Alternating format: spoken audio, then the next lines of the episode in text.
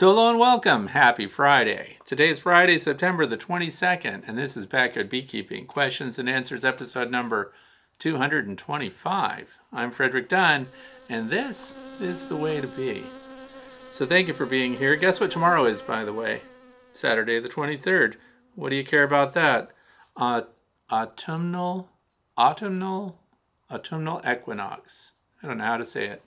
But anyway, last day of summer. Summer's over. That's right. No matter what the weather's doing, it's time to start being sad because fall is coming. Fall is here. So anyway, um, what can we talk about? If you want to know what we talk about today, please look down in the video description and you'll see all the topics listed in order. There will also be links available to you so that you can find out more about some of the things that are talked about or mentioned. How do you submit your own questions? You go to the website, The Way org and click on the page titled The Way to Be, fill out the form, and voila, you submit your topic for consideration. I did not get to all of the topics submitted, and that's because I have limited time. So this week coming up, uh, well, today, the inspector is going to show up. That's right. And by inspector, I mean somebody who just turned eight years old. My grandson. We're pulling honey. Yesterday, we put uh, escape boards on, and uh, today we're removing the supers that are on top of those escape boards. So there you have it. He's on his way. Things are happening. We're taking advantage of the warm weather. What else is going on? Speaking of warm weather, how warm is it outside? 68.4 degrees Fahrenheit, which is 20 degrees Celsius. It's not very windy, two mile an hour winds. This is perfect beehive working temperature, and these are perfect conditions. No rain in the forecast. There's a chance of rain, but it's not going to happen. It's not going to get here. 58% relative humidity. Bees are bearding, bees are on the landing boards, bees are venting their hives. All great signs because they're still filling out the remaining honeycomb and still building comb in some cases, especially when it comes to new hives, newly hived swarms of bees and things like that. Let's see, Saturday, tomorrow will be the warmest. So, those of you in the northeastern United States or the state of Pennsylvania, look to tomorrow to be your day to work your bees. It's going to be the very best. But the good news is, three days after that, still in the high 60s, which means in the sunshine, it will be even better than that. So, hopefully, your beehives are not in the shade. Air quality, it's good, it's great. We're in the green zone. I don't know what's going on with the fire status up in Canada, but uh, things are okay right now. And uh, my grandson, as I mentioned, was here yesterday. And just to give you a little clue about some of the cool things that happen inside the beehives, and by the way, lots of cool stuff going on. You want to see more than you normally do? Bring a young beekeeper in with you who just is excited to look at every single hive and get in there. And what did he see? Vespa crabro. What's that? That's a European hornet. So the European hornet, uh, by the way, is the largest hornet that we have around. Nobody cares about Vespa mandarinia anymore. That's northwestern United States. They're not even spotting that. It's not around. Now, there's some other hornet on the scene that people are talking about elsewhere, but this is the cool one Vespa crabro. So, uh, what happened was we were pulling the supers apart, and there it was inside the hive. What condition do you think it was in? Well, the bees had killed it. I don't know how they killed it. I don't know if they clustered around it and superheated it and killed it the way some of the relatives of Apis mellifera are capable of doing. But uh, they couldn't drag it out of the hive. It's too big. So they killed it and then they just entombed it with what else? Propolis. So it was really cool. And I did not have my cell phone on me, so we did not get photos or video. But I'm just sharing with you, it was pretty impressive. So let's get right into it. I don't know anything else to tell you about before we get started. So I guess this is it. This is also a podcast. So don't forget, just Google The Way to Be podcast and you'll find it. It's hosted by Podbean, but it's been picked up by seven other podcast companies. So that's good news. And I want to thank you for being here. So let's get rolling. The first question comes from Terry, the Noob Beekeeper. That's uh, the YouTube channel name. Have robber screens on as there seems to be a lot of robbing bees trying to rob. Is 3 by 3 eighths of an inch enough to protect from robbing? My bees are having a hard time removing dead drones because they have to lift them up to get them past the robbing screen. The bees are strong in numbers. It's hard to find info on when to remove robbing screens or how long to have them on. I live in the southeast Canada, southeast of Canada, 40 kilometers from the USA border near Ogdensburg. Thanks in advance for any suggestions. Okay. Well, I don't have robbing screens on any of my hives right now, and that's because nectar flow is still going on. It's pretty strong, so the bees are otherwise occupied. That's the good news, but of course that's going to come to an end, and that's why at the end of every one of my Q&As this time of year, I caution people to start reducing entrances. And if you didn't catch my video, I posted a video yesterday where I just walked around very cursory and I looked at all the landing boards I also pointed out differences in some of the entrances and those that are open and those that are narrow. And keep in mind that some of my entrances on my landing boards are wide open. That's because I make comparisons. And they're not just comparisons regarding hive defense, but for example, does a larger entrance result in more honey production? Does a larger entrance, which gives your bees access to the entire width of the landing board, does that make them more productive or is it more of a challenge? Because here's the trade off and food for thought. Okay, so I've been keeping bees since 2006. Uh, I've said this to people in the past too that if you make a change to your beehives and you change all of your beehives at once, how on earth are you supposed to compare and know whether something is working or isn't? Now I realize if you only have one or two beehives, your opportunity to make these comparisons is much reduced. More hives, more statistics, and over an extended period of time too. So year after year after year, this is why record keeping is really important.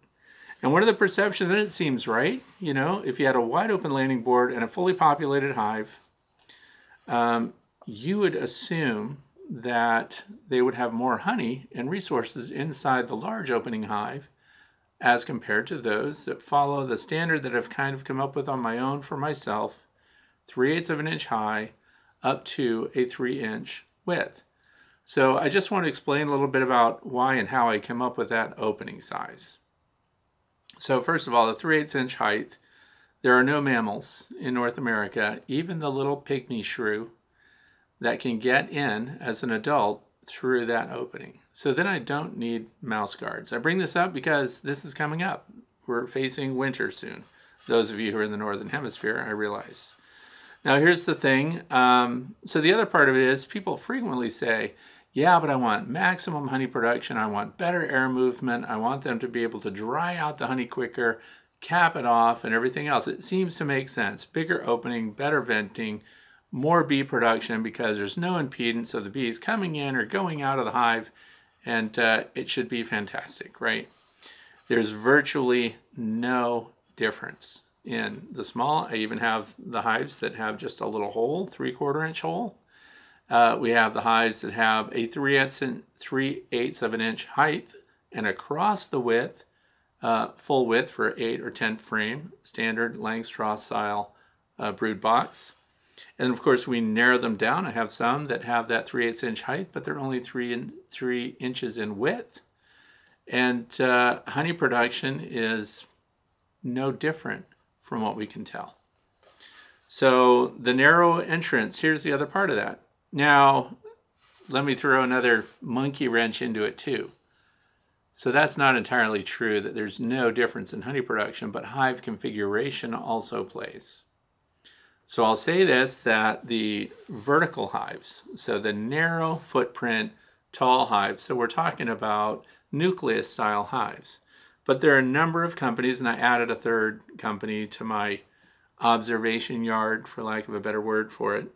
Um, we have the five frame deep nuke. So all these hives are deeps, right?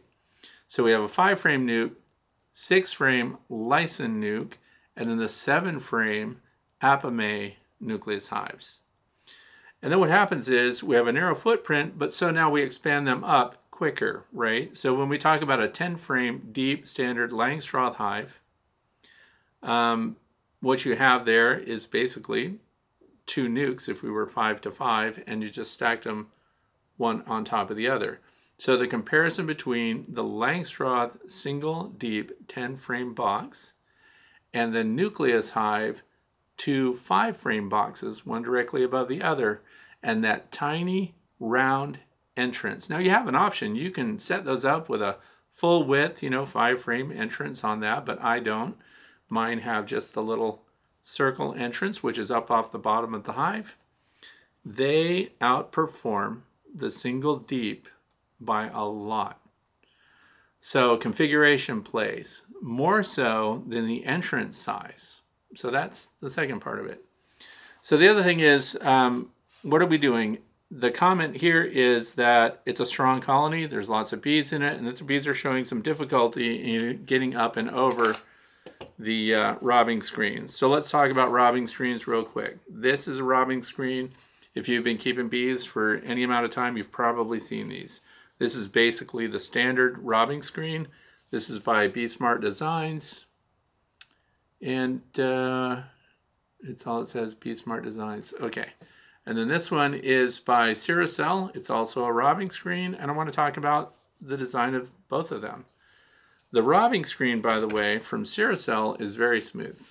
So when the bees climb up it, they're going to have to engage their feet in the little pads and they're going to walk up this and then you can open or close one side or the other or both of them.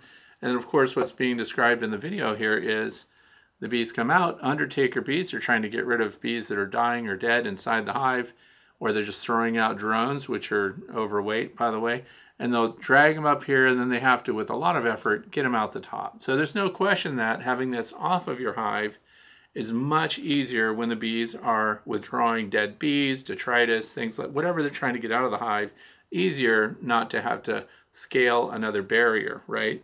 But there are differences between these two. This one's nice and smooth. I really like the design of it. This comes with screws, tabs that you can cut off to adapt it to an 8 or 10 frame. I believe the Blythewood Bee Company sells these. But if you look at the uh, Bee Smart designs, First of all, you have to use screws to mount this one because the holes that mount are here. Screws come with it. This one comes with push pins at the top. So they're already here, they're organized, and you just pull out the push pins and push this on the hive when you need them in a pinch, in a hurry. Because this also nests inside the Bee Smart Designs insulated inner cover. But the thing too is on the inside of this, it's uh, roughed up so the bees get their footing maybe a little better. I can't say that I can look at these two and see that a bee gets up this one quicker or easier with a, a drone or whatever they're trying to get rid of than they do on this one, but I'm saying that there's some feature considerations here where this one has more texture on it.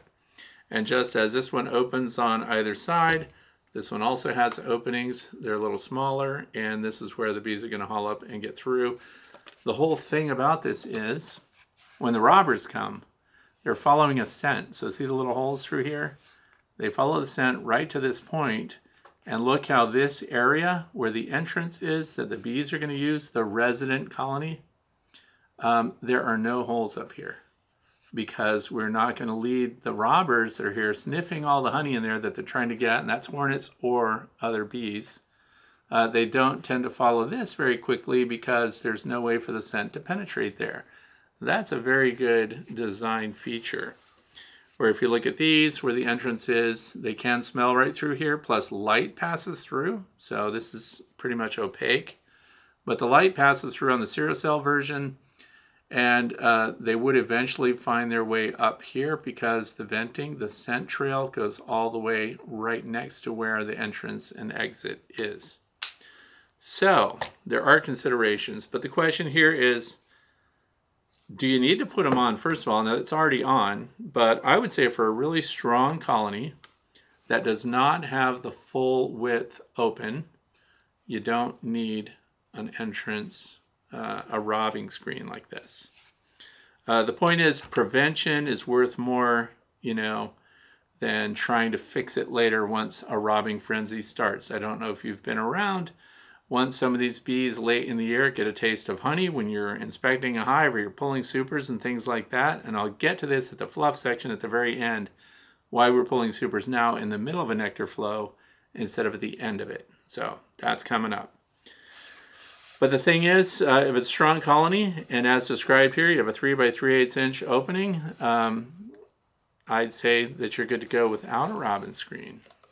And uh, but you have to have careful observation of your bees, and if it's a strong colony, they can defend themselves. All of my colonies, even the ones with really wide uh, landing boards, are defending themselves fine. Even on the cold mornings when the yellow jacket wasps show up and try to get in, I had one colony that they were getting in, and I have since put put uh, number nine or number eight screen, stainless steel screen on the front. I used hot glue, tacked it on there because hot glue really doesn't work very well, even though it's uh, designed or claimed to be used outdoors in the weather. It's really a temporary tab, so just the hot glue puts it on really quick, and then later when you're done, just pull them off. So it's very easy to do, and you can reattach them because the hot glue stays embedded in the screen, and then all you do is reheat the hot glue that's embedded in the screen, and it retacks onto the hive entrance that you want to do. So that's just a quick thing that I do, and they recovered and they're defending themselves. And the yellow jackets, they're not giving up though. They're checking the sides, underneath your hives, everything else. I don't have one here. Ceracell has a bottom board design that has a wasp trap built into the bottom of it. So if you look up the Ceracell bottom boards, you'll see that there's a translucent trap in the bottom so that it's designed to interrupt robbers because they're the ones that are coming at the back door, the side of the hive, underneath and inspecting everything and they'll go into this trap and then you just pull the tray out and you check it. So you find wasps in it. Uh, so that's interesting. They've got some other stuff going on. But when to take off robbing screens? Uh, when the pressure subsides. So i know that's kind of dumb but here's the thing uh, all over the country people are under different levels of pressure from being robbed so it depends how many other bees are in your apiary how strong is the colony because the ones that really need to be defended are your late season swarm, you know, hiving. So when you've collected a swarm anytime, you know, after July, if they haven't had time to build up, they are really prone to being robbed. Here's another thing. The honeybees themselves are very good at sensing the status of a colony of bees. So when they fly in and they land on the landing board and they're smelling it, because everything is led by pheromones when it comes to honeybees. And this is very interesting because you need to know the status of your hives. And by that I mean, are they queen right? Late season swarms are a disaster, and here's why. You get another swarm, okay, so then you hive them, so now you think you're expanding your apiary. But you have to think about this time of year September 23rd, if you have a swarm on a tree and you hive it, you know, you put it in a nuc or something like that, huge challenge ahead of that because you have to continually feed them. They have to have a small hive that they can fortify quickly and then hopefully insulate it enough through the top and sides, even in some cases, so that you can get them through winter. And I've successfully had September swarms get through winter. But let's think of the bigger picture the colony that they came out of is right now replacing their queen. So, in other words, a swarm happened. Swarms generally happen just before a new queen emerges from the queen cell. So, we have to look at the calendar and think about what's going on with that hive. Because the queen's going to emerge, she's not ready to mate yet. She has to mature, she has to be fed, she has to exercise a little bit, and then she's going to fly out maybe sometime at the end of next week and mate with drones. Drone numbers are declining, although there are plenty of drones right now. So if there is some queen that's making a mating flight, it's going to be fine. It's going to find bees to mate with. Okay, drones, which are male honeybees, that's their purpose. They pass on their genetics. So anyway, she flies back, occupies the hive. Let's say she starts laying right away, end of the first week of October. Where are we at? At the end of the first week in October, she's laying eggs that's great, but when are the adults emerging? So you have to go 21 days past that. Now think about what time of year. We're, we're on the threshold of November by then. So here in the northeastern United States, that's a disaster. You have a colony that's really in trouble right there. And those are the colonies, that's why I bring it up.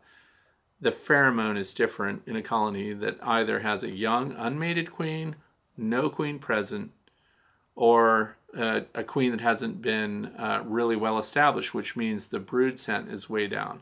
Those are open to robbing because guess what? Uh, what else is happening?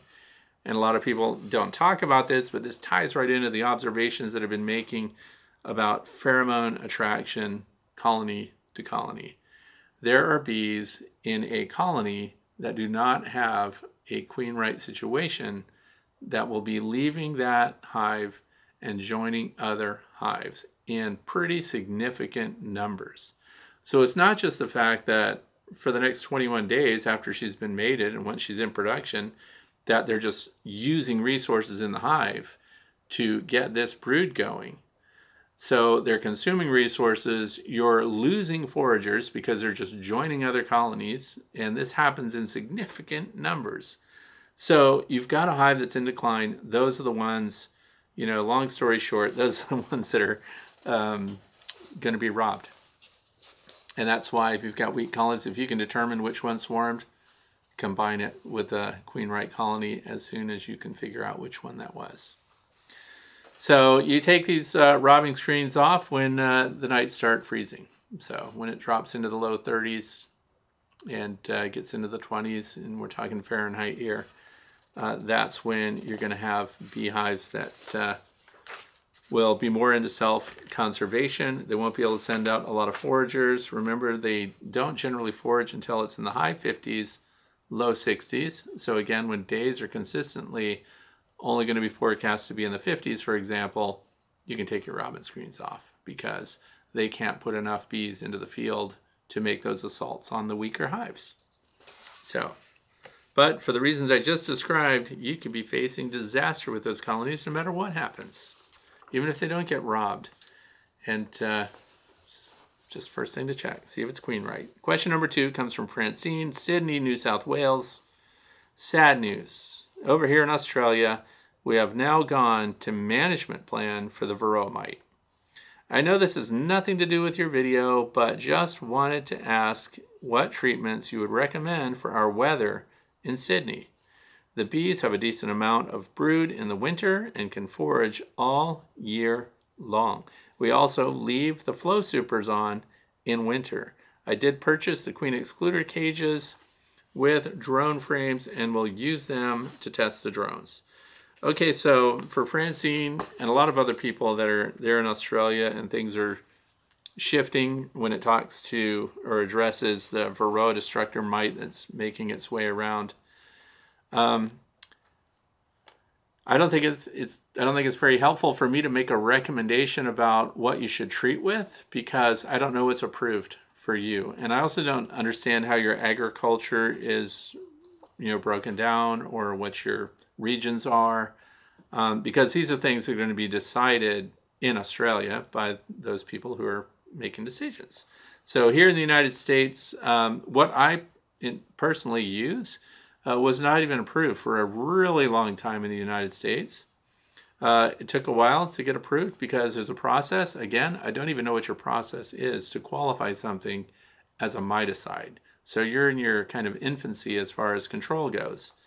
Um, so my thing to suggest here would be because you do have these cages for drone frames and things like that. So that is um, a form of integrated pest management. So one of the things that uh, we would use, which is not a treatment, by the way, it's a it's a management practice that helps you remove varroa destructor mites. And since you already have the equipment, I'll explain that one. And that is that you have a queen um, isolation cage, which also works for drones. And this is something that I discussed with a new researcher here in the United States that made the observation that uh, the, Varroa, the Varroa destructor mite was actually attracted to the bodies of male honeybees. So the drones were actually attracting the Varroa destructor mites to their bodies. And so I suggested to Dr. Lamas, who did the research, um, that you could be using the queen isolation cage as a drone isolation cage. Because if a queen can't get through it, drones can't either. So then we have these drone frames. And somebody else wrote me this week that they have troubles finding drone sized foundation in Australia. And you know what occurred to me there? No great surprise because Australia hasn't needed that as an integrated pest management practice because they haven't had the Varroa destructor mite. So now that you have them, that's kind of something to look for. It's distinctive, they're green, and they're green so that you don't make the mistake of thinking it's worker foundation. So the purpose of that is to have your drones, your drone cells constructed on that frame, and of course have your queen lay her drone eggs in there, which are non-fertile eggs. And uh, so that's how the males are developed, and the queen decides that based on the size of the cell that she's going to lay in. So then once you have them and they start to develop, the Varroa destructor mite is attracted to the drone cells and the developing drone larvae, but they don't go in there until they're about to be capped.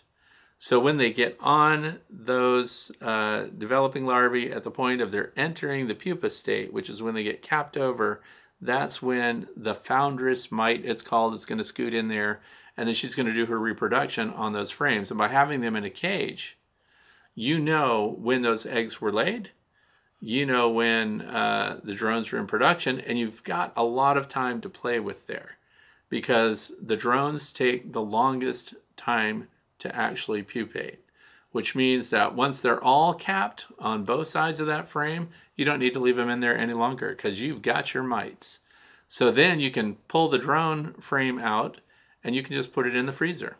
And if you've got, I know that in Australia, I think you call them chooks, but if you've got chickens or something that you can feed them to, that's great. If not, you can just clean them up. Maybe wild birds will even eat them. Somebody told me that they've uh, kind of trained their wild birds in the area, especially woodpeckers and uh, things like that, to eat the drone uh, pupa after they've been through a freeze cycle.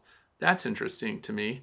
So if you can cycle it back to your wild birds and things like that, but what you've done is you've taken a whole bunch of destructor mites out of circulation without having to wait for an approved miticide in your region. So I'm much more comfortable explaining integrated pest management practices than I am trying to recommend a treatment or a miticide that may never even be approved in your country. So I don't know how that goes.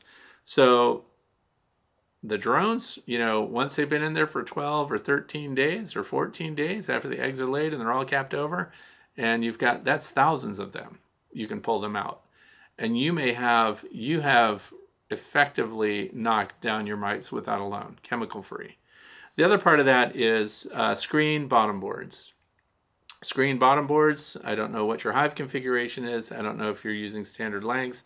A lot of people are using flow hives. The flow hive is already built well for it. They have a, an aluminum screen on the bottom that's built in. They have a removable tray. So you can put things in that removable tray. I used to put mineral oil in there. It never dries out. Anything that drops into it dies, and the mineral oil is clear, so you get to see in great detail what has dropped in there. Because if you just leave the trays empty with no mineral oil in them, uh, the Varroa destructor mites can drop in, but they're mobile. They scoot around. They're little arachnids. They have eight legs. And so they scoot around and uh, they can get back out. So your job then is to put something in there, and those trays are compartmentalized so that the mites, when they drop in, they're stuck. And so now you can find out do you even have mites? Because that's a passive mite control. And uh, I believe it was Dr. Ellis at University of Florida that said 15% of your mite population can be controlled passively just by having screen bottom boards. And then, this is key, some sort of trapping and holding system under your screen. So the flow hive is already custom made for that. It's ready to go. Um, so those are things that I recommend. You've already got these cages, you're in. And so once, of course, you get the comb drawn out, because the beeswax is a critical investment on the part of your bees. So then you can just, because you don't have a break year round. So that's one thing that works. Now, another end to that, and this is really for advanced beekeepers, you cannot miss this cycle because here's what happens frequently beekeepers think they have more time than they do. So you put in these drone frames, the they do everything they're supposed to do. The bees follow suit. You know, the queen lays her eggs in there. You've got drones developing, and uh, but they just forget to pull out the frame. So then what you have is really drone breeding. So mark it on your calendar. And the reason I say that you've got you know a lot of time to do that, they have the longest pupa cycle. So you will have many days of opportunity to get in there and take care of that. Now, on the flip side of that, a lot of people will say, hey, I've got great genetics. I don't want to take out all of my drones. Well, yeah, they're not going to lay all of their drones on that frame. So, in other words, you'll have drone cells elsewhere in your hive as well. And uh, so this just takes out one frame. That company that makes that frame holder, uh, which is sold in the United States at Betterbee, uh, the queen isolation cages, they also make a, oh, why am I talking about it? They make a double. This is one right here. So they make a double frame version. So you can put two frames of drone in here, drone foundation, and then you've really, I don't have a lot of colonies that produce two frames, so that's probably overkill. But uh, you have an isolation opportunity. You can also force a brood break, but since we're not talking about miticide treatments, creating a brood break is what I would do here in order to give them a Varroa treatment. So that would be with oxalic acid vaporization because now the only place that I have reproduction going on is on that frame that's in the cage. That's controlled. I take that out, sacrifice those bees, freeze them. And then uh, the rest of the hive, we can, of course, treat with oxalic acid, which then gives us 96% effectiveness. So, but again, it's not approved yet. So I don't know who your decision makers are, but there you go. There's a couple of ways that you can control that. Now, if you're really going to watch your calendar carefully, wait for those drones to emerge from their cells and because it's a queen excluder, the worker bees can get in and out because the worker bees need to attend to the drones because drones can't take care of themselves.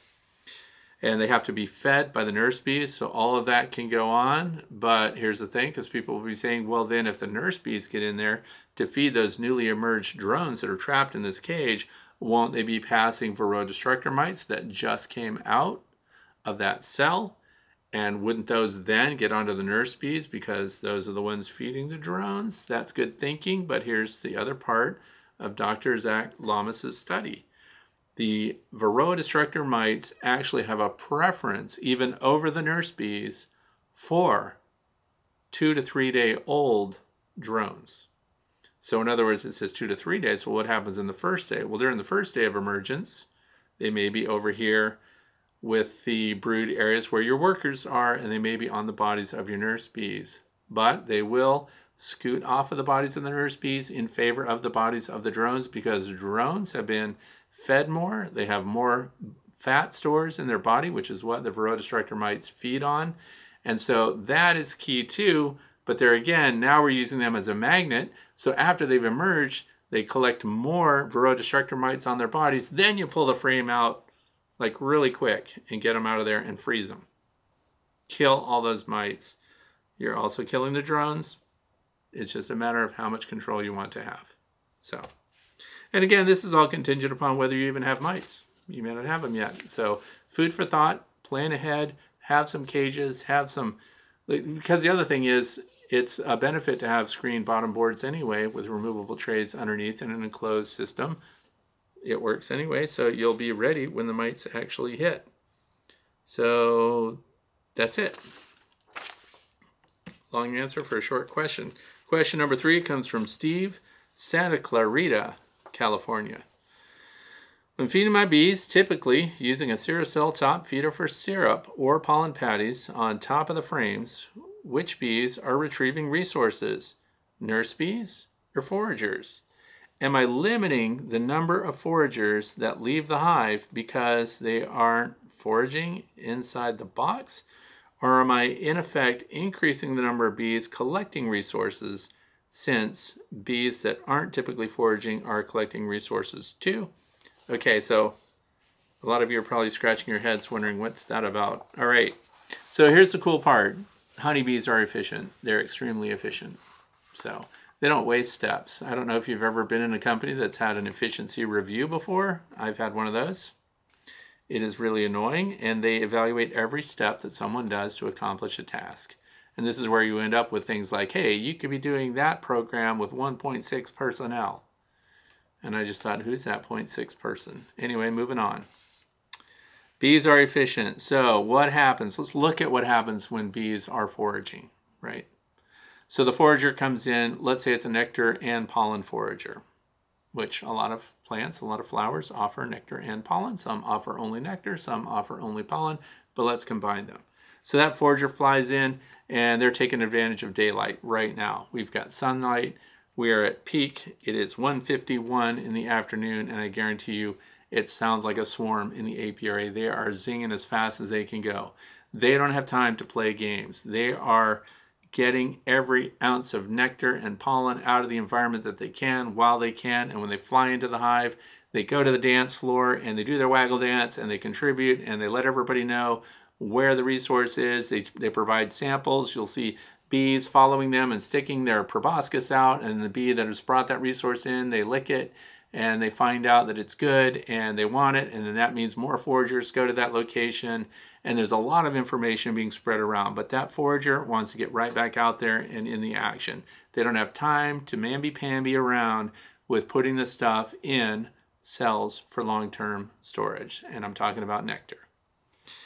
So they're storekeeper bees. That's what I call them. I don't know what they're really called, but storekeeper bees are bees that haven't left the hive yet. They are inside workers and their whole job is to take their their shipping and receiving. So they are receiving. So here comes that truck which is the bee that's been foraging. It lands at the landing dock which is the dance floor and they you'll see bees stick their tongue out and they'll take the resources from that bee and then they'll scoot on up above and then they'll go and store those resources in the cells that need to be stored. So beyond that then the bee that's got the pollen on it they don't waste time with that either because they don't care about the storekeeper bees. Not only that, what's closest to the entrance? The brood. So this is interesting. The brood is close by, so the bread making operations, bee bread, the protein that they feed the baby bees with, those are very near the entrance too. So this is actually pretty efficient that the bee that comes in with pollen on its legs goes over to a cell, gets all itchy, and starts rubbing its legs together, and it scratches off the pollen into those cells. It doesn't stick around to pack them down. It doesn't stick around to start to process them, even though it has already mixed it with some nectar or some honey, whatever it carried with it for energy while it was out foraging. That forager is back in action. So it does dances, unloads its cargo, back out foraging so long as it's daylight. Inside the hive, you have the storekeeper bees that take the resource if it's nectar, and they're the ones that go up and start putting that in the cells. If they come across, uh, usually it's nurse bees that do this, but if they come across freshly deposited pollen, and when you look at those um, cells that have the little pollen balls in it, bees almost immediately come by and stick their heads in there and start jamming it in. They're also mixing it up, they're adding to it, and they're going to make sure that it ferments, and it does that in the next 48 hours. So all this production is going on inside the hive. And the reason is, are the foragers that are out and about shifting gears when they're stuck inside. So when they get inside, those are the ones that you'll see by the hundreds, if not thousands, collected up above.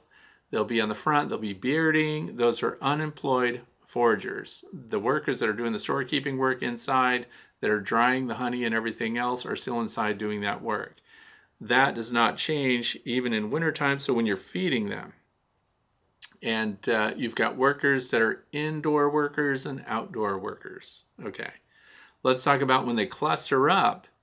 Who's on the outside mantle of the cluster? Whose bodies are just there generating warmth and they're helping to keep things kind of, they're physically, uh, they're like mobile insulation, for lack of a better word. The bees insulate themselves.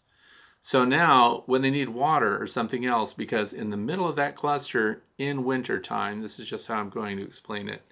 Um, we have nurse bees in there and we have fat bodied winter bees.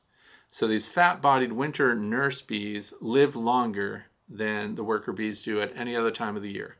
So during a period of dearth, so not just a winter bee, but any period of dearth, um, if they can sense it coming, they'll produce these fat bodied bees. They don't forage, don't leave the hive, and they stay right inside. And their job is to provide nutrition and resources for the skeleton crew. In other words, for small clusters of brood that will continue that hive into the following spring. They stay in the center of the mantle and they're protected by the older bees. Now, when they need honey, let's say, the entire cluster gradually moves over honey that's stored. That's what they're storing right now. So as they move along, these foragers are the ones that are tearing open the covers, in other words, capped honey. They're tearing through the beeswax. They're getting that resource and they're bringing it into the brood area and they're feeding through trophallaxis the bees that are inside the hive that don't leave. So it is still the foragers inside the hive at nighttime, for example, uh, at, at, times when there is no forage outside, so it's too cold to forage, maybe it's raining all day. The foragers do get activated inside and will access what's in your your hive top feeder. They will go into the long term storage, the honey stores, and things like that. And then when it's too cold to spread out, because this happens inside the hive too, it can be too cold for them to spread out and access resources. So the ones that are burning themselves out first are the foragers inside the hive. There are even water bees inside the hive, and that's a specialty because they're all if you're a water bee, you no longer go to a cell that's got stored honey and feed that. They don't mix the two together. So then the water bees leave this mantle and they're the ones that'll lick the condensation off the interior side walls of the hive. This is very critical for winter survival for your bees. And then they will move back through the cluster and then they will pass that water off to as many other bees as they encounter. But of course, the critical bees that get supplied like that will be the nurse bees and those attending to brood. And of course, the queen is always attended to. In fact, the last bee that's going to die in your hive, if it gets to that point, is going to be the queen and her retinue, which are the bees that attend to her. So, even inside the hive, the foragers that would normally be leaving the hive are the ones gathering and bringing resources in. Here's another example of that, which is pretty cool. If you have thermal scans, I know a lot of you don't, but over the brood area, sometimes you'll see little empty cells in the middle of the capped brood. And sometimes you'll see one worker bee in the middle of one of those cells. And this is very, again, efficient. And that's because its thorax heats up really hot, well into the 80s, high 80s. And they do this for a long time, like 30 minutes, 20 minutes. And then they burn themselves out. And then they go cool again. And when they do that, that one backs out and another one goes in and starts to heat that. Because when they're in that cell, they're, they're heating six other cells and they're keeping them from what's called chilled brood, brood that gets too cold and the pupa actually die. So even though they're capped, they don't need to be fed anymore, but they need to be warmed and retained so that they don't die from the cold. So while they're there, they back out, and I'll give you an example of a forager job inside the hive. That bee that's been heating its thorax and burning itself out and running its motors hot without fanning its wings, uh, when they back out, another bee comes through the mantle and goes up to it and through trophallaxis passes on the carbohydrates that that bee needs. So it could be water that it's receiving because it needs water to survive, or it could be the carbohydrate, which is the stored honey in wintertime. So they need both of those things to survive. So water bees bring water to them, and then, of course, stored honey is brought to them also. And then they trade back and forth and they're generating heat inside the hive. So it's cool stuff. So, no, you are not taking foragers out of the field when you have resources in the hive that are going to be fed. So these different things are going on. Uh, the nurse bees are not taken off of their task, and I hope I explained that in a coherent way. Question number four. This comes from Hunt Lady. Had two Italian hybrid queens in their respective hives, both of which swarmed this spring, and the yellow marked queens stayed with the hive. Now, however, both of these hives are weakened by tiny red ants. I think I finally have that under control. Thank you for the gel toothpaste tip, as I suggested gel toothpaste on the stand legs. But neither hive will survive this winter as is. Can I put an inner cover with a round hole between them and combine the hives, I have no wish to lose either queen. And so here's what I'm going to say. Um, because combining hives without losing either queen, that means you have to keep them separate. When you do that, you need double screen boards. So in other words, we've got this, let's call it a 10 frame deep. And then the other hive we want to put on top of it, another 10 frame deep. And then between the two, we have this divider board that divider board needs double screens because they can't be in physical contact. If they're in physical contact, they start to spread queen pheromones to one another, and then one of the queens is going to be rejected and killed, and it can be killed by workers. It doesn't have to be queen to queen combat, although that can happen too. But the problem with it that I see, and of course, this is a decision that people will make their own bee management. If you're going to combine the two, my suggestion is the uh, strongest colony goes on the bottom. But if we've got these screens, and we also need an extra um, exit for those bees. So now we've got bees benefiting from the warmth. It's kind of like you're in an apartment building and you got the top apartment. In the wintertime, you benefit by passive heat from the apartments that are below you. So you pay lower utilities. But here's the thing now that bottom group has to generate more heat because they have a continual heat loss up into the upper cavity. Uh, and I don't know if this is really the full scope of the question because it says can I put an inner cover with a round hole between them and combine the hives? If you do that, and you can, you can combine them. If you do that, you're not going to keep both queens. So, which, by the way, is what I personally would recommend combine the hives. But now we don't need a board between them. We can just put newsprint between them. The most productive colony on the bottom, the if there's any lower status of one of the colonies, that one goes on top and then let them go through the newsprint, which they do pretty darn quick, by the way. And you can spritz the newsprint a little bit with sugar syrup if you want to help that, but they combine fairly quickly, and one of those queens is going to be killed. They're not going to allow the other one to live. I mean, I know I say that with great conviction in my voice, but here's the thing. Um, it's rare to have two queens make it like that that are not related, that are from separate colonies. So, but the good news is you're going to get a double strength colony that's probably going to make it. So I hope that helps. Question number five comes from Dwayne in Neen, Wisconsin. N E E N H. Do the yellow jackets get varroa mites as the honeybees? Several people asked this question this week, and I think something must be going on about that. Varroa destructor mites, here's the good news they are species specific, which means they feed on Apis mellifera exclusively. That is what the varroa destructor mites are on here in the United States. They don't go after bumblebees, they don't go after solitary bees, the bobs, the blue orchard bees, the mason bees, all of those are safe from the varroa destructor mite. And this a lot of this has to do with reproduction and everything else, but anyway, that's the safe one. Now, the part of it that they're not safe from and there was a study done by University of Vermont uh, where honeybees that were infected with diseases spread by the varroa destructor mite were passing out some of those infections, some of those pathogens to native bees. And this is why some people get in an uproar about the honeybee, which is not native, and its impact, its potential negative impact on native bee species. So, one of the things that was passed on was deformed wing virus. Sometimes you just see DWV, deformed wing virus, which is a pathogen that's a pathogen that's spread around by the varroa destructor mite, enters into the bees, and it's also kind of one of the indicators when you have an advanced infestation of varroa destructor mites on your beehive. It is not the only evidence that you've got varroa destructor mites, but if you see deformed wing virus, and you see dead bees dragged out in the purple eye phase or whatever it happens to be on these landing boards early in the morning, examine them, look at their wings and stuff. You see these little shriveled wing nubs? Uh, first of all, the bees can chew them, so that's one thing. But if you've got fully developed bees that their wings are shriveled, and I see it more on drones than I see on worker bees, but it can be, you know, demonstrated on your worker bees also. But if you see that, you've got a real virus problem. So here's the thing that's also been spread out to bumblebees on flowers. So that's not good. Here's the other thing I dissected a yellow jacket wasp nest, and there was evidence on some of the wasps in there of deformed wing virus. So if you want to see that, I'd be interested in your thoughts.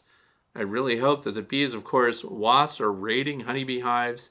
They definitely would be taking advantage of dead and dying bees. So we see um, yellow jacket wasps on the ground in front of hives, and these are bees that have been cast out by resident bees. So maybe because they're sick, Maybe they have deformed wing virus. If we think about all these connections, they drop that dead and dying drone or worker bee on the ground. Who comes, collects it, takes the thorax, gets the protein, takes it back, feeds its young with it. These wasps do. So I don't know if there's a connection. I couldn't find it. but I found specimens when I did these dismantling stages of the hive, and there definitely seemed to be some kind of virus. Now, did it come from honeybees? I don't know, but it had deformed wings. So I'll put a link to that video on question number five. Check it out. Tell me what you think too. So moving right along, question number six comes from Adam Oswald. That's the YouTube channel name. From 2140 to 2146, this is an observation of a drone on a late season swarm video. You can see a drone land on the board in the left of the frame, then crawl into the hive. What's that all about? Do drones swarm with hives? So I guess the better question, do drones swarm out with bees when they're bivouacked? They sure do. They show up. Here's the other thing. Drones are opportunistic feeders. Drones get a pass. They land on landing boards of colonies that have nothing to do with that drone genetically, which is why drones can be bad. If it's a diseased drone, they can leapfrog from hive to hive to hive, be cared for and fed in that hive, and then continue their journey on to other hives, which means the drone can actually spread disease more so than any other bee. So, anyway, was it attracted to the queen pheromone? They sure are. They fly by pheromones. They're really attracted to unmated queens or recently mated queens that are returning from their mating flight. So when they do that, they they just follow in. There's a comet of drones chasing queens. So yeah, and drones will just fly up and land on clusters of bees on tree branches that they're not even related to. So, was it a drone that swarmed with the original hive, or is it from a neighbor? A little late in this uh, year for nuptial flights, isn't it? So, not where I live. There are lots of drones still on the wing, and uh, I just recently looked at a swarm. It had plenty of drones. Not just that, while I was dealing with a swarm later, uh, drones were just flying up and joining it, so trying to get in. And guess what? They weren't stopped at the at the newly established colony of bees. Drones were just showing up. It's kind of like you just moved in, you're just unpacking your food and resources, your groceries are still in your car, and a neighbor shows up and asks you to fix a meal for him. These drones are just begging for food when they show up and then they leave and go somewhere else. So, yeah, drones seem to get a pass. They go everywhere and this time of year they're still around. But uh, some colonies are not feeding them, and they're starting to kick them out. So, question number seven comes from Jeff five three eight four. Again, that's a YouTube channel name. I've got both the insulated inner cover and the hive cover, and while both are very well made, quality of construction, I do not love all the venting. Hence my interest in this video. You made this video about a year ago. Any comments you can provide on how your project has worked out? I've seen you reference the insulated cover feeding shim in other videos, but haven't seen you talk about what has worked well and what you would do different, etc. Well, I can talk about this was the cover image for today. That insulated inner cover is uh, a very effective tool in helping your bees survive winter. Insulated feeder shim feeding opportunities above. I'm just going to go on and read the second paragraph here. Maybe I missed that, in which case, can you provide a link? Thanks. One question for you. The rapid rounds don't sit flush on the inner cover due to the protrusion of the center hole on the rapid round. I've seen you use a spacer fashioned from a small board with a hole cut in it as an adapter. For this project, it seems that you let the foam provide the spacer comments, or suggestions. Okay, there's a video which I will link to question number seven that uh, shows how I modify the Bee Smart Designs insulated inner cover and provide a feeder shim around it using expansion foam. And that's what we're talking about. So, first I'll address the inner cover. Some have protrusions through the bottom, like this one does. See it right there. Some do not. Most of mine do. Um, so these are the boards I'm talking about and that are referenced in this question. Three quarter inch pine board, we put this on here. And then this is the insulated foam insert for the Bee Smart Designs insulated inner cover. If you put this uh, protrusion here on that insulation by itself, it does sit flush. However, that's not how it's designed to work. The insulated inner cover, which I'm going to talk about here, um, has this little riser in the center that your bees come through to access the food and resources. This does not go inside that cover. In other words, they're too close in diameter, so you still need the shim to create that spacer so that you can accommodate that protrusion, or you can find some way to cut that off, by the way. Some people have bought these, they have no protrusion in the middle. But anyway, you still need the spacer because they bump up and one won't go inside the other, which in a perfect world, it would. So yes, you still need that. But um, the thing about the venting, this Bee Smart Designs, and this is what I wrote all my notes on it here because I'm just going to use this for training. Um, this is designed to have this channel through the middle that allows you to set it up so that you can vent here. And I'm going to talk about a problem associated with that. And then of course there's an outside hole on the end. This channel lines up with that and it goes this way. So then you've got a hole in this riser and a channel through the insulation that leads to the outside. Here are some of the problems that people have been having with this hive because of the polystyrene insert. Ants get into the polystyrene, they chew it up, they excavate nest cavities, and then they occupy it. The other thing is sometimes your bees get up here and they'll chew the section around the cone because there's an opening right here. So I plug those openings. Now, what keeps ants from getting into your polystyrene? Well, in this case, we're talking about aluminum foil. So all I did was wrap aluminum foil around the cone. I tape it. Now here's the thing about bees and aluminum foil, which I think is pretty funny.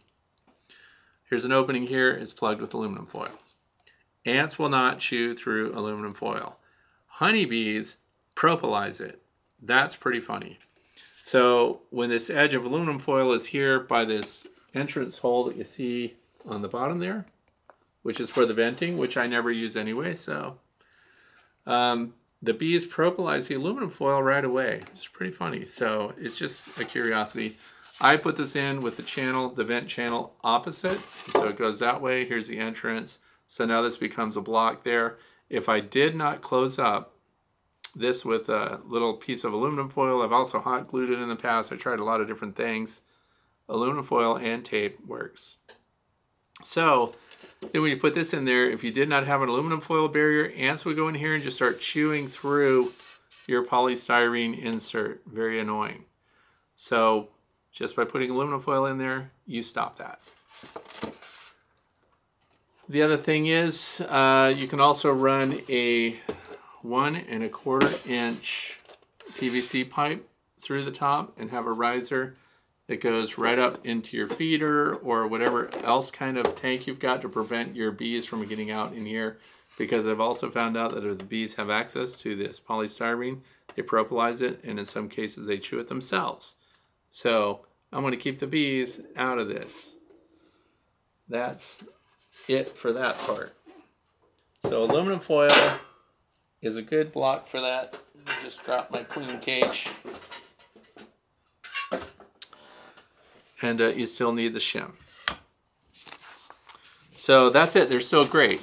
I still use them. And every one of those insulated inner covers I get, I don't just put it on the way it is. I put a medium super on it. You could get away with a shallow super because even these are only two inches tall, but you're adding to that if you have to put a shim on it. So you can cut away the cone. But if you give your bees access to that polystyrene insert, or if ants have access to it, then they do chew it.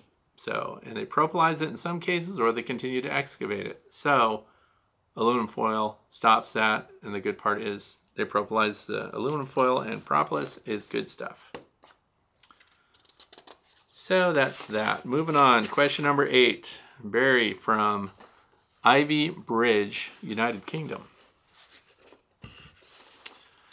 Says I have a Layens hive which was cut in half before I got it. Each half is closed off at both ends, so effectively I have two hives. I join them back together for convenience and have my first colony which is thriving exclamation point. The hive is in an orchard which is why they did so well, arriving in early June and having a sunny month before 2 months of rain. I checked them for the first time last week and they already are drawing comb on the 14th frame. I'm now waiting for a sunny day to do the final inspection. As there was a lot of uncapped honey, I wanted to give them a chance to cap. I live 30 miles from the orchard, so I have a cunning plan to run past you. The plan is to take the extra honey and reduce the frames down to winter levels. After extracting the honey, I want to put the now empty comb into the other end of the hive to be cleaned out. Hopefully, my own bees ready for next year. Is it okay to leave drawn comb in the hive? Okay, so, and I don't know what a winter is like there. So, but I will address it for here because sure, it would be convenient if we could just keep the extra frames that are not utilized right now for wintering and store them inside the hive. But I highly recommend you don't. And here's why. One of the reasons that we talk about packing down the hives. So where I live, the winters are pretty severe. I'm in the snow belt.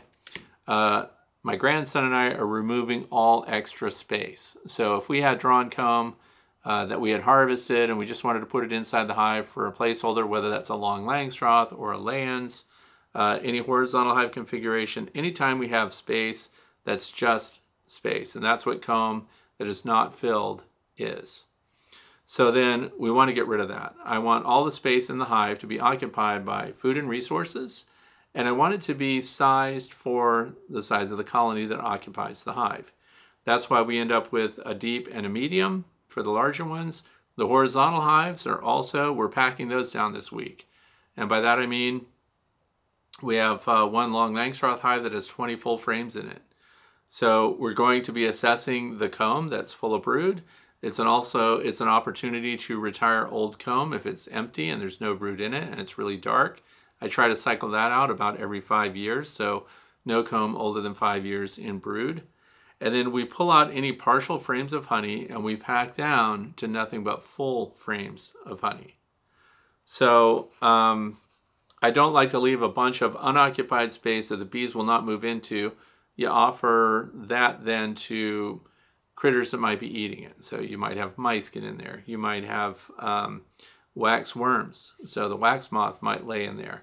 And so we have areas that the bees are not necessarily going to be policing.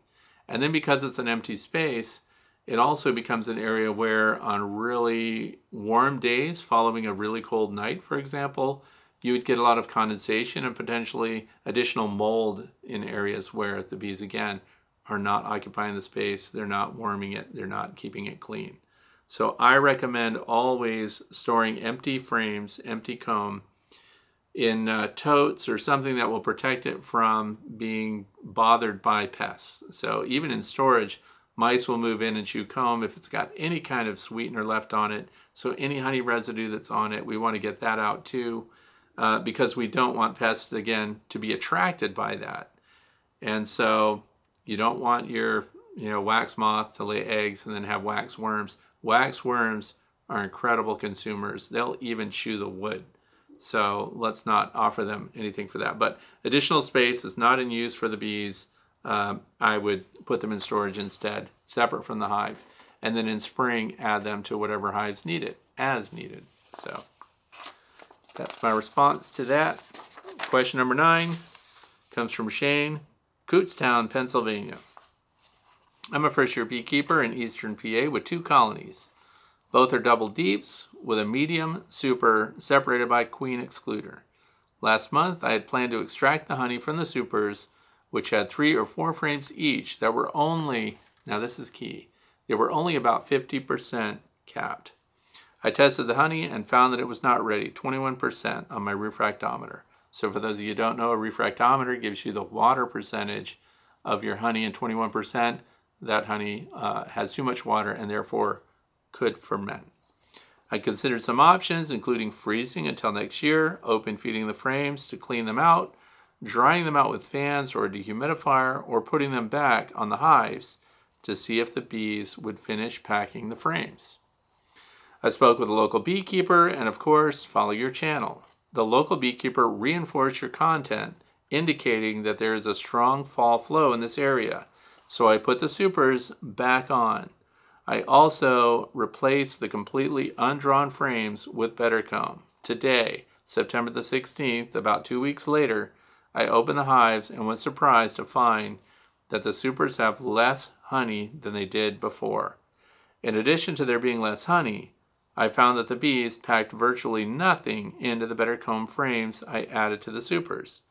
BetterComb did work well for me establishing the colony in spring, but does not seem to be interesting to the bees at this time. I suspect that the bees have been feeding on the honey in the upper frames or moving it down to the second brood box, and I've concluded that I will not be extracting any honey this year.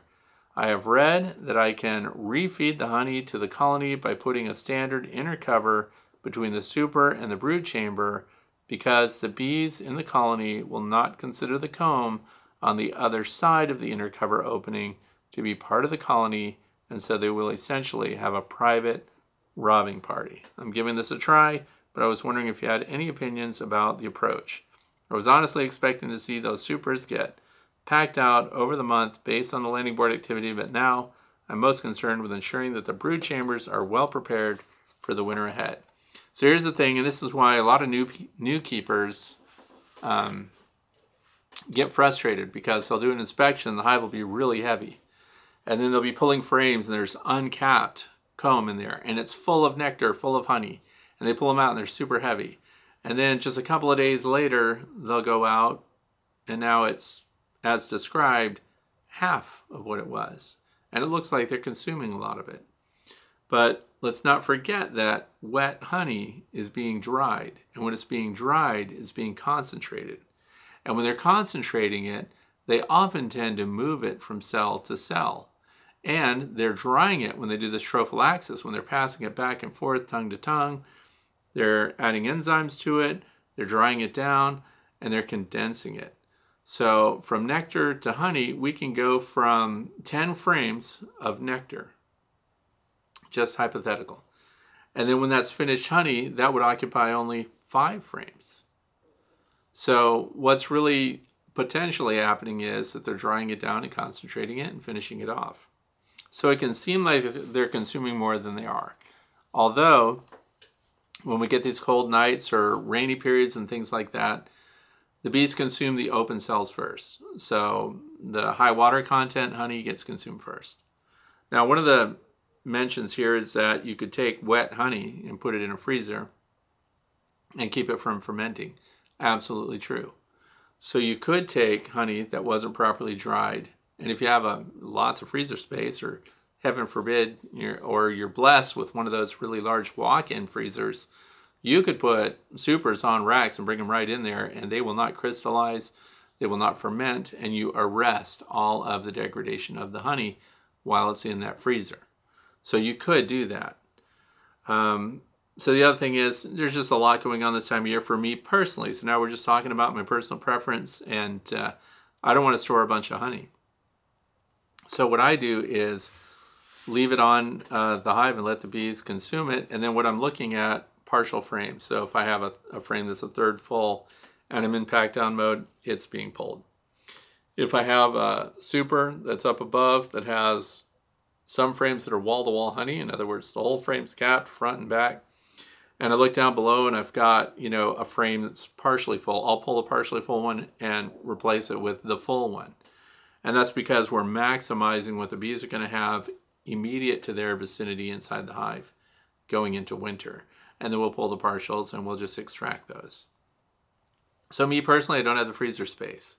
So I would pull those partial frames and especially when we're packing down, and I would go ahead and put them and use fans and I use a dehumidifier and just a fan on the dehumidifier running uh, in an enclosed area gets that up to in the 90s and also the air movement alone will continue to dry out the honey so it goes down by about a percentage a day so based on this description had that been put in there three days later you would have you know honey that's under 19% moisture so it would be then workable. Plus, that 90 degrees that it's warmed up to uh, is a perfect extraction temperature too.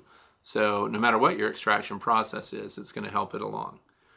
So you just have a lot of options, but one of the considerations is that they're not really um, necessarily consuming it all, they're drying it down. And that's why they need lots of space. The other thing is they've stopped building new comb and they've also, um, they're not going to work up BetterComb when you put that in there unless it's all they have. But if they've already got drawn frames and things like that and it's established colony and everything, then they're, they're good to go. So the other thing is about this approach of putting in an inner cover and then putting that box on top of it, letting the bees rob it out. Uh, that actually works. It's no different really than putting it right back on the hive without the inner cover and letting them just clean it up. And then they'll be out of it. Because here's the thing, when we put frames up in an upper space, it's I, I almost don't see the benefit of having the inner cover under it unless what we're trying to do is let the bees seal those joints up with propolis while we still have some warm days ahead of us because that's another part of this packing down, configuration changing this time of year.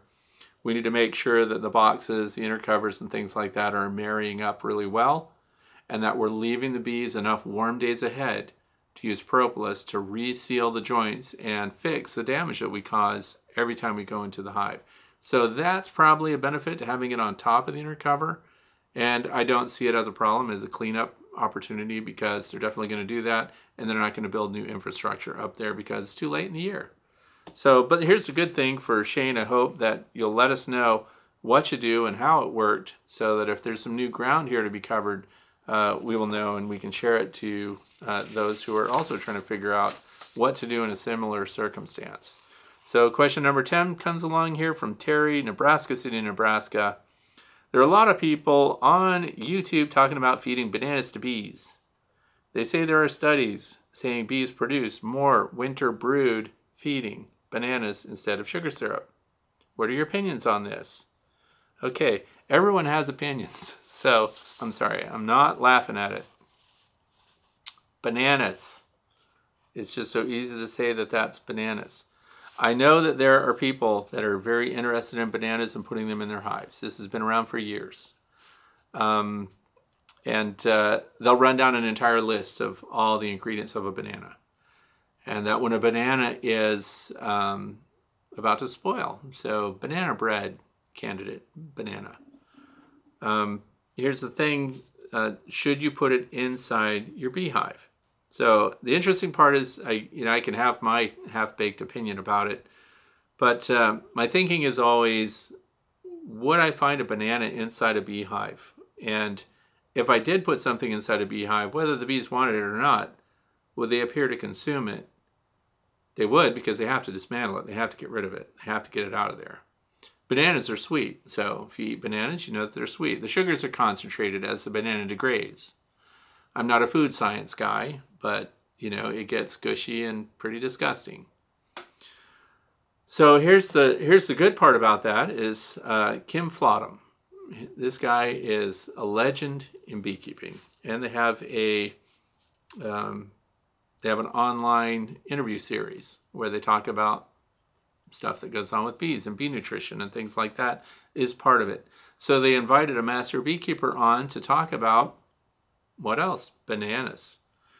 So um, part of her, when you go through master beekeeper programs, you have to do research and write papers. It's one of the things that you do, as depending on where you're getting it, but uh, you have to write these papers, do research, and find supporting science. So the guest for that particular interview was dealing with the bananas and the nutrition, and then of course the potential benefits of feeding your bees bananas. So there again, all the key parts. You know, it can't be a fresh banana right off a tree and so forth. But uh, when you really distill it down to what the benefits of the banana were inside the hive for these bees, these were bees in the study, the only ones that show that it was positive. And I realize I'm talking about one study. Maybe there's more studies out there. Google it. Go to Google Scholar and find out what else is going on. But um, bees, the comparison was bees that were desperate in a dearth, in decline, with very low resources available to them. So, the banana was resuscitating a colony that otherwise would have been in profound decline due to a lack of nutrition in the area, a profound dearth.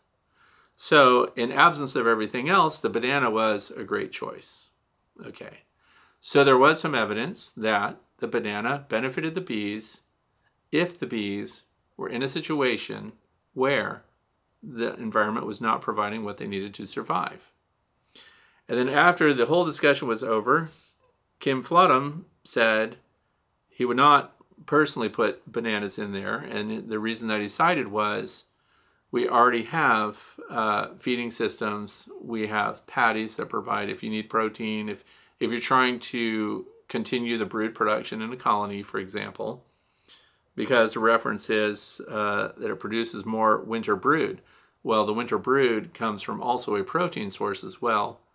So is that going to stimulate that or are we just giving them energy and it is is it in the absence of everything else so what i'm really saying in my response to this is consider all the angles what was the situation with the colony that benefited from the banana and how does that compare to colonies that are otherwise healthy or have access to good resources is the banana a resuscitation move or is it really a boost at a time when bees even have access to other things so the way it was presented was that it's kind of a resuscitation for a colony that's in trouble and in an environmental situation where it can't provide for itself.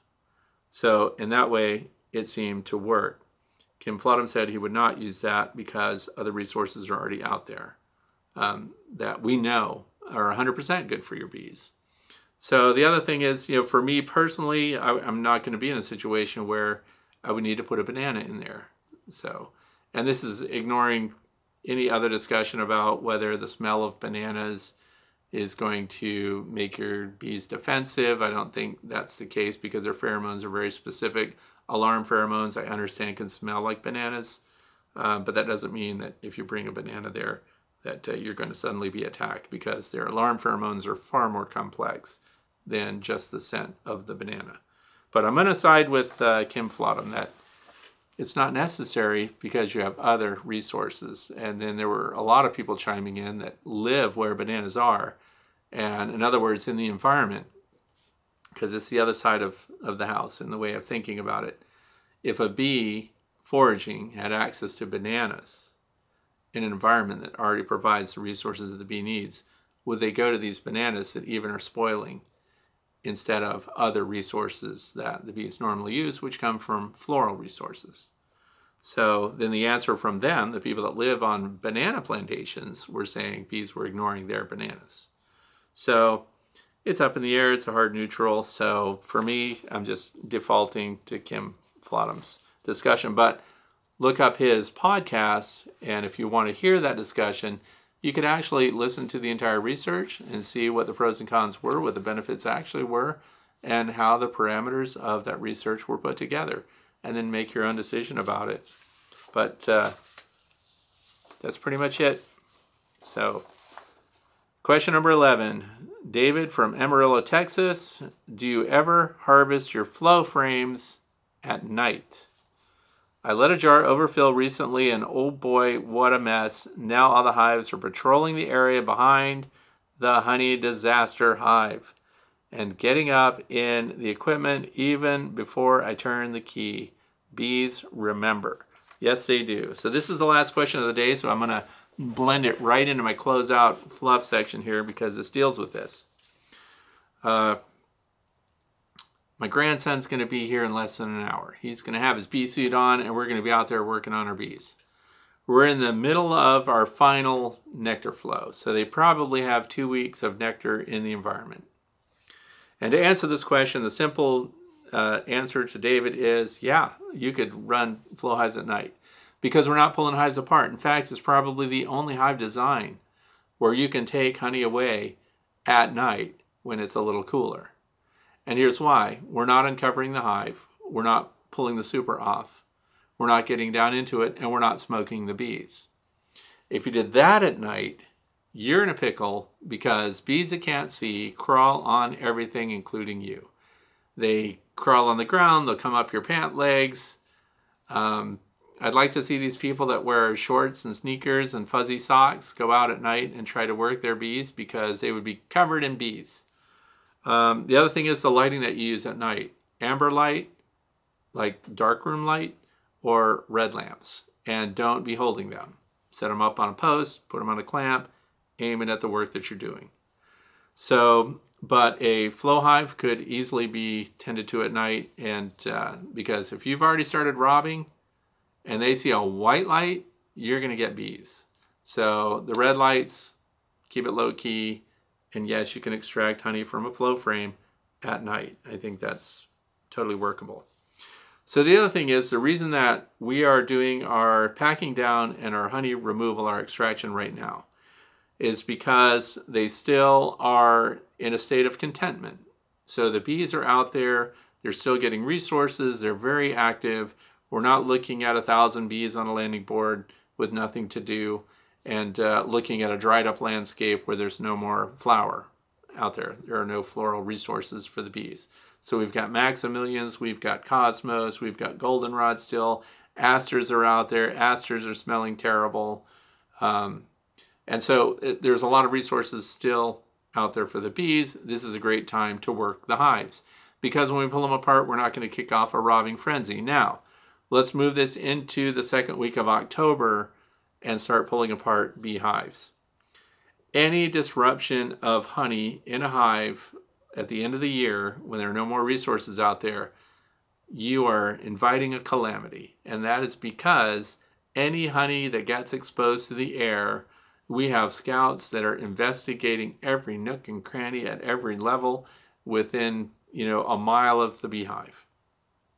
So, anytime you, you gouge, you know, your a honey frame with a hive tool and it drips honey, you're going to draw the attention of other bees. And once they start feeding on that hive, you may not even be able to finish working it because the robbing frenzy will just be intense. That's why I always do my honey removal, my honey extraction with at least two weeks left of a nectar flow because I don't want to put a colony in jeopardy. And for the same reasons that David describes here, once they know there's a source of honey, once they get a taste of it and they zip back to their hive, and remember those foragers I talked about before, they waste no time. They unload their cargo, they get the interest of a whole bunch of other foragers that are following them on the dance floor, and they're all coming back, and then it's exponential. So it's that pyramid. You know, the one scout gets back, and now we've got 20 and 40, 60, 200, 300, and now we've got a colony in jeopardy because they'll even overrun the landing board. And even when you close it up, they're just intense and they go after every little opening. And if they can overwhelm, overwhelm the guard bees on the landing board and get past them and start fighting and killing them off or whatever happens when they get entangled with them, it's like, you know, Black Friday at a Walmart when all these people rush in and the people can barely hold the doors. You can't stop them. You put them in jeopardy. So, flow hive, very easy. It's a good thing. And by the way, when they do leak, once they know it's back there, and this includes the wasps, the yellow jacket wasps are ridiculous too. So I have that big wasp nest that I've been monitoring, and it is growing really fast. I'm going to have to do something about that coming up. And guess what I'm going to use? I'm going to use my uh, Everything Bee Vac, and I'm going to take apart that wasp nest because it's on the side of a house right next to a bedroom window, and it's getting big. So for those of you who didn't see that, there's a video about it. I'm going to make a video of the removal. So we're going to see what's in there. And since that's also the base of operations for wasp raids on my apiary, uh, gonna have to take them out. Sorry. So that's what's going on here. Have your robbing screens handy if you need them. Reduce entrances. You will not necessarily be reducing their ability to dry the honey. Screen bottom boards are good as long as it's enclosed underneath because even the smells for a screen bottom board that's open will attract these robbers and get them intense on the bottom of your hive. Um, and of course, do what you do. And if you do something that works, no reason to change that I can think of. So I want to thank you for spending some of your time with me here today, and I hope you learned something new. And I hope that uh, the end of 2023 is looking good for your bees. Things are looking good here. So thanks for watching. Have a fantastic weekend.